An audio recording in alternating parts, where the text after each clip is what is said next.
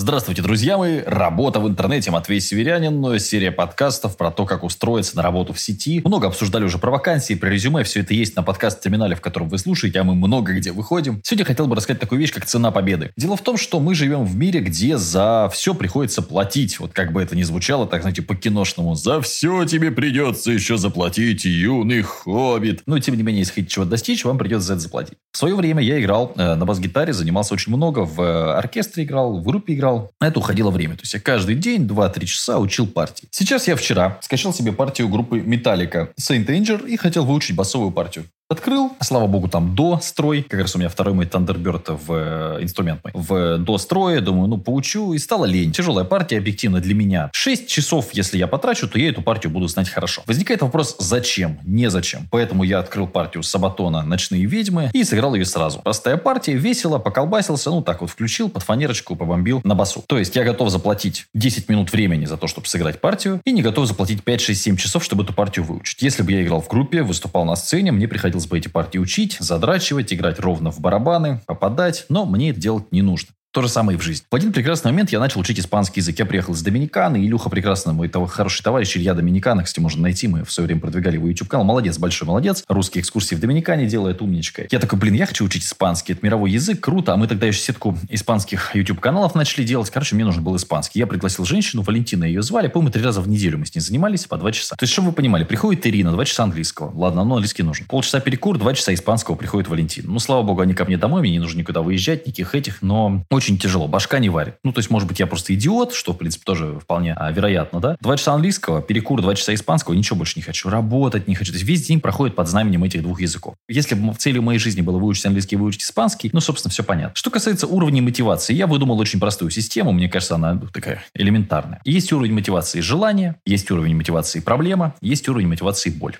Желание. Я хотел бы выучить испанский язык. Ну, хотел бы. Знаете, я хотел бы играть в группе Металлика на бас-гитаре. Ну, хотел бы. Ну, я палец о палец об это э, не ударю. Ну, понимаете. Значит, эм, проблема. Я не знаю испанский язык, но при этом у меня куча испанских партнеров, и я делаю бизнес на испанском. Проблема, реально проблема. И боль, у меня нет знакомых никого, кроме... Я живу на Кубе, у меня нет никого знакомых, я не знаю испанский, мне со мной никто не разговаривает, э, все на меня смотрят как на идиота, то есть я лишний. Это, это боль. То же самое зуб. Что-то у меня зуб с утра поболел 5 секунд, а потом все. Ну, это, собственно, хотел бы я идеальные зубы, и все, и забыл. Проблема, блин, что-то зуб болит. Боль, невыносимая боль в зубе, вы просто вызываете скорую или там садитесь в машину, срочно в стоматологию едете. Вот, собственно, и все. Хочешь в жизни что-то достичь, ну, максимальную энергию сможешь прикладывать, если тебе будет больно от того, что у тебя этого нет. Мне когда-то было больно, что у меня нет квартиры, я задницу разрывал, чтобы на YouTube заработать на квартиру. На данном этапе у меня нет такой боли, но у меня, слава богу, есть стройка, да, и я как бы развиваюсь в этом плане. Мне на баню нужно постоянно деньги на стройку, потому что она большая, 180 квадратов. Кто вдруг не слышал еще про мою баню, не знает. Легендарная баня, которая больше, чем мой дом будет. Вот, ну, собственно, да, действительно, приходится тратить усилия. Потому что есть некая цель, то есть я работаю на разрыв. Соответственно, за любую победу, за любой результат, будь это игра на гитаре, постройка бани или там достижение какой-то девушки, нужно заплатить какую-то цену. И люди не всегда готовы эту цену заплатить, поэтому у них очень многие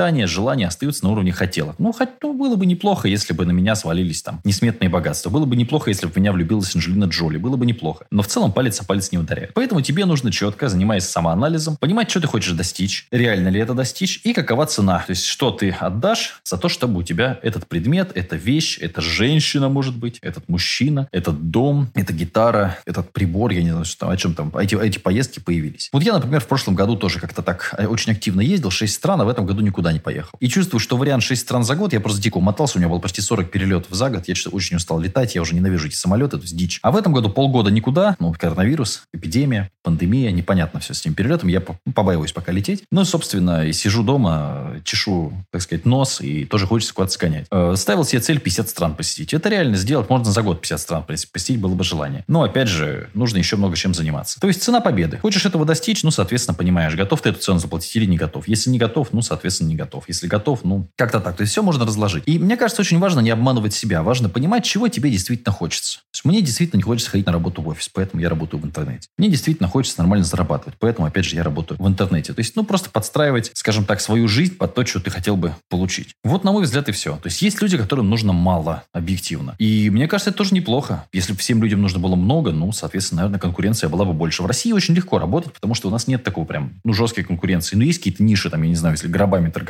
наверное, там могут ребята из 90-х тебя присануть местами на кладбище каким-нибудь. То в целом в интернете большой конкуренции нет именно потому, что огромное количество людей к этому относится несерьезно. Как к подработке, как к хобби. А чем бы мне заняться летом? Но чтобы достичь серьезных результатов при работе в интернете, нужно постоянно этой самой работой заниматься. То есть вкачивать сюда ресурс, силы, время. А на это способны единицы. Именно поэтому единицы зарабатывают, все остальные сидят, смотрят, завидуют, как быть, что делать. Ну, соответственно, ничего дальше у них там в жизни не происходит. Поэтому, на мой взгляд, все очень честно и очень справедливо. Вселенная устроена плюс-минус справедливо. Есть фактор удачи. Удачу нельзя сбрасывать со счетов. Удачное знакомство, удачные встречи, удачно запущенный продукт. Я знаю ребят, у которых там 1, 2, 3, 4, 5, 10 проектов прогорели, и они там опустили руки и дальше никуда не двигаются. Безусловно, этот фактор есть, и его тоже отметать нельзя. Но львиная доля успеха, львиная доля вашего результата – это просто понимание того, нужна ли вам эта победа. Поэтому я отказался от испанского языка, от бас-гитары, потому что понимаю, что там, ну, я не готов прожить свою жизнь, изучая испанский язык, который мне там практически не пригождается. Я не готов тратить слишком много времени на бас-гитару, поэтому это превращается в хобби. Если вы хотите, чтобы ваша работа приносила вам супер успехи в финансовом плане и радость, и счастье, вам нужно, чтобы ваше хобби приносило вам деньги. Далеко не все хобби будут приносить деньги. Опять же, пример из моей жизни. Когда я снимал игру Warcraft, я не зарабатывал. Ну, копейки какие-то смешные. Когда начал снимать игру Dota 2, перестроился. Да, поначалу было тяжело, комьюнити совсем другое, но зато бабки полились. Ну, соответственно, иногда нужно ваше хобби перестроить. То же самое и с музыкой. Наверное, если постоянно заниматься, если как-то перестроиться, ну, можно зарабатывать деньги, а можно остаться нищим. Каждый выбирает для себя. Вот как-то так. Поэтому вся мотивация, на мой взгляд, да, строится на цене победы. Или ты готов ее заплатить, или не готов. Вот и все. Добиться можно плюс-минус чего угодно. Даже там без рук, без ног можно стать пловцом. Есть там примеры паралимпийских спортсменов, которые становятся просто готовы заплатить цену. Часто чуть большую, чем там человек, у которого руки-ноги есть. Вот и все.